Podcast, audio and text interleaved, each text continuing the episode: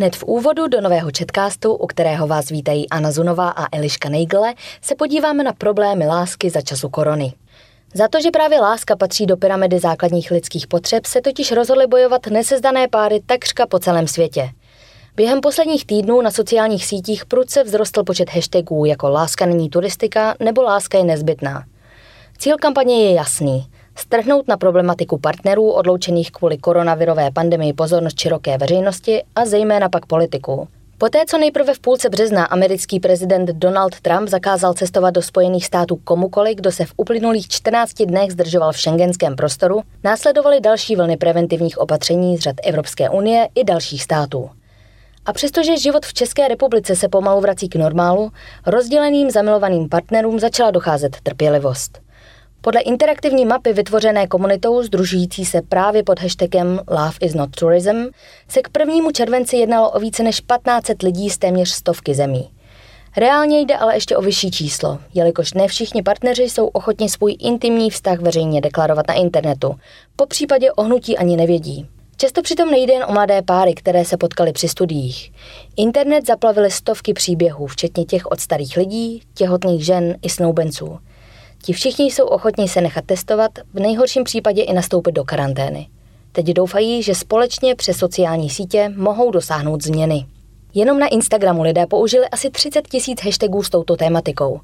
A přestože ještě na začátku měsíce byly naděje na znovu shledání partnerů mezivé, postupně začala sílit popularita ještě jednoho dalšího hesla. Do it like Denmark, neboli dělejte to jako Dánsko. Tato země se snad jako první uchýlila k odvážnému kroku – Pozměnila koronavirovou legislativu a za specifických podmínek povolila vstup do země nesezdaným partnerům, kteří prokáží trvalost a skutečnost svého vztahu. Od tohoto týdne pak přibyl jeden další hashtag – Do it like Czech Republic. Česko se totiž pod vedením ministra zahraničí Tomáše Petříčka rozhodlo připojit ke zmíněnému Dánsku, ale nově i k Rakousku, Norsku, Nizozemsku a Švýcarsku. Tím však boj za vztahy na dálku nekončí. Přestože komunita ocenila snahu ministerstva podniknout tyto kroky, okamžitě se vyrojilo nespočet úřednických zádrhelů. Především řešení platící od tohoto týdne se vztahuje primárně na partnery ze zemí, které mají s Českou republikou bezvízový styk. Lidé z ostatních částí světa tak stále musí žádat o cestovní povolení. Jejich vydávání je ale mnohdy pozastaveno, po případě znemožněno uzavřením ambasád. Současně ale došlo i k byrokratické absurditě. Partneři sice mohou za svými polovičkami do Česka přicestovat, musí ale dokázat, že mají například společnou nájemní smlouvu nebo bankovní účet. Což je věc, která je vzhledem k povaze vztahu na dálku a k půlročnímu rozdělení kvůli pandemii jen těžko možná. Mezinárodní páry tak musí doufat, že ministerstvo bude při posuzování žádostí postupovat schovývavě a že společné fotografie a letenky z návštěv budou dostačujícím důvodem pro vydání povolení.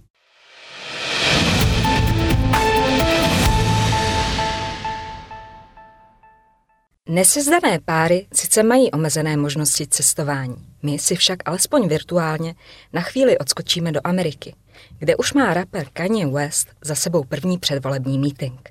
A to přesto, že stále není jasné, zda to s ohlášenou kandidaturou na prezidenta Spojených států myslí vážně.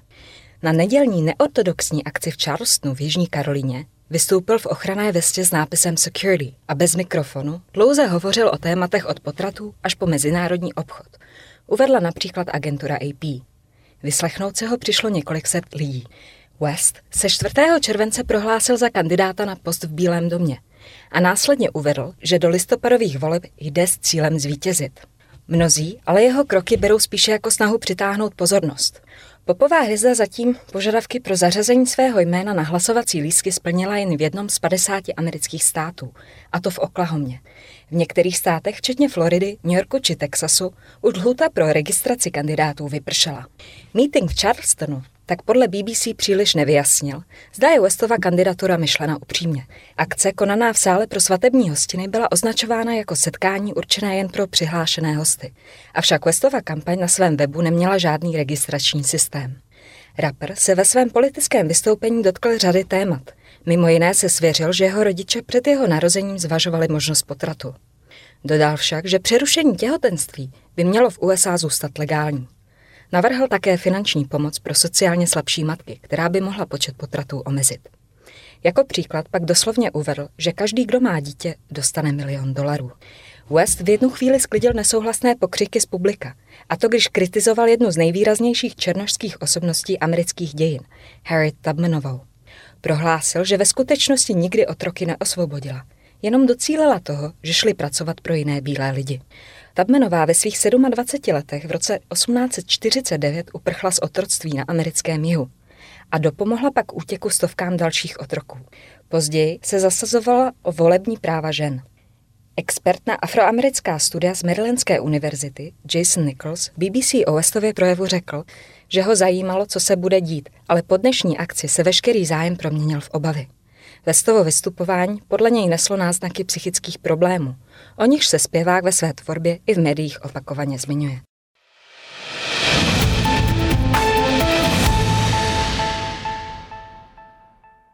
A ve Spojených státech ještě chvíli zůstaneme.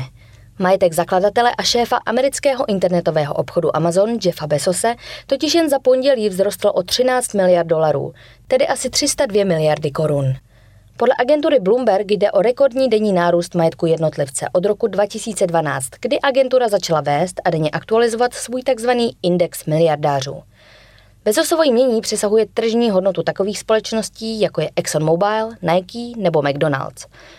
Jen pro představu, jeho jednodenní nárůst je vyšší než majetek nejbohatšího Čecha Petra Kellnera. Ten na indexu miliardářů drží 152. příčku a jeho majetek podle tohoto žebříčku činí něco přes 11 miliard dolarů.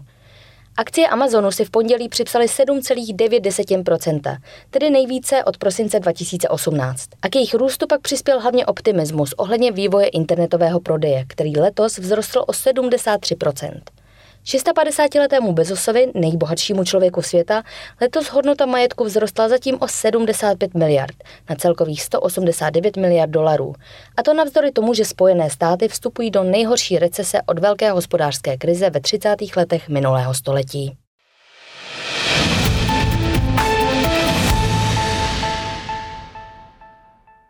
A od jednoho vyhlasného miliardáře k druhému. Steve Jobs, bývalý šéf firmy Apple, totiž při premiéře prvního iPodu v říjnu 2001 řekl tisíc songů ve tvé kapse. Přesně tím vystihl revoluční koncept hudebního datového formátu MP3. Metoda datové redukce MP3 umožnila, aby se na malý pevný desk skutečně vešlo tisíc hudebních skladeb. Formát MP3 však nebyl vynalezený v Kalifornii, ale z větší části ve franském Erlangenu. Před 25 lety, 14.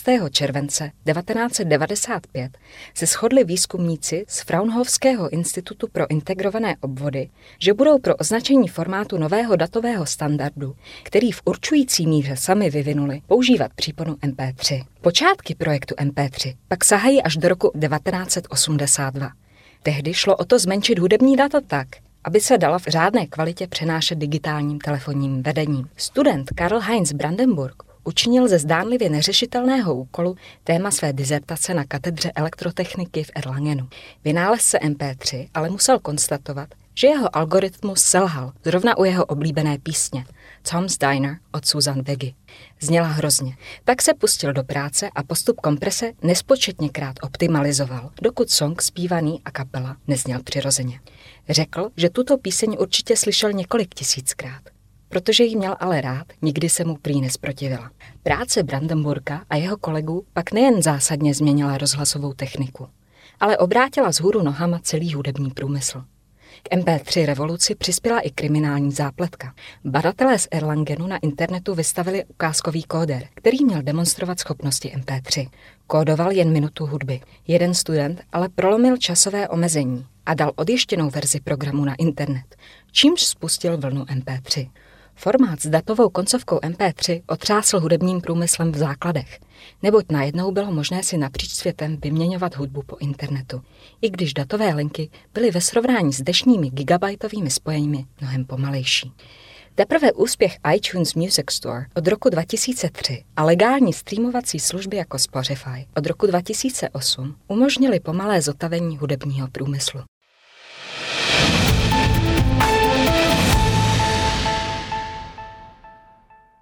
Dále se vrhneme ke dvojnásobné zlaté olympijské kolařce Valerii Adamsové z Nového Zélandu. Ta má totiž nově vlastní Barbie. Jedinečnou panenku, která vypadá jako ona, ocenila společně s bezmála tříletou dcerou.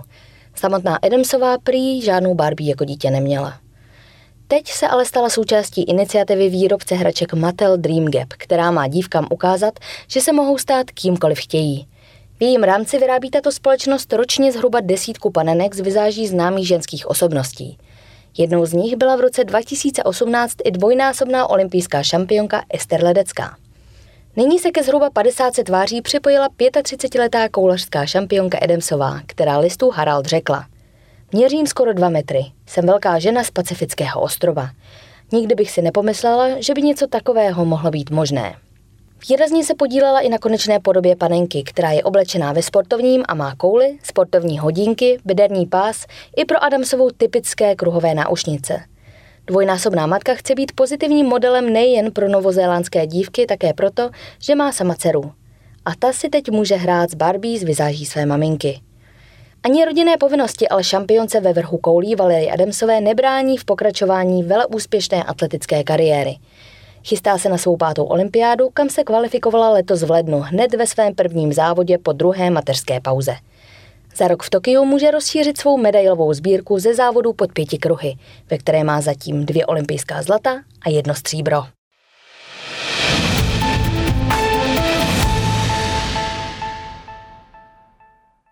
Cestování jsme dnes začali, cestováním také skončíme. Ruzinské letiště se totiž rozhodlo řešit nedostatek turistů netradičním programem. V létě tam lidé mohou oslavit narozeniny, uspořádat svatbu či se zúčastnit exkurze po letišti nebo do hasičské stanice. Vedení letiště Václava Havla se pro tento krok rozhodlo vzhledem k aktuálnímu malému provozu, který ovlivnila situace s koronavirem. Letiště nabízí například organizace dětských oslav s prohlídkou. Snoubenci zase mají možnost zařídit si na letišti netradiční svatbu v některém ze tří salonků. V nabídce jsou skupinové i individuální exkurze. Při většině z nich mají účastníci možnost fotografovat letadla přímo z vyhlídkové plochy i naštívit jinak nepřístupné části letiště. Zájemci se také mohou podívat na záchranou stanici Hasičského záchranného sboru letiště Praha, kde uvidí, s čím se v terénu běžně hasiči potýkají. Mohou si prohlédnout techniku i speciální letišní zásahové vozy a naštívit operační středisko, které přijímá na letišti nouzové signály. Na vlastní kůži si mohou účastníci také vyzkoušet práci hasiče přímo v klecovém trenažéru určenému k výcviku. V areálu letiště navíc vznikl i tzv. runway park, který se nachází na bývalé letišní dráze 22. Organizátoři slibují například skákací hrad, virtuální realitu, ukázku letišní techniky a doprovodný program. Z aktuálního četkástu, který opět přinesl zajímavosti ze servisu České tiskové kanceláře, je to vše. Naslyšenou zase za týden.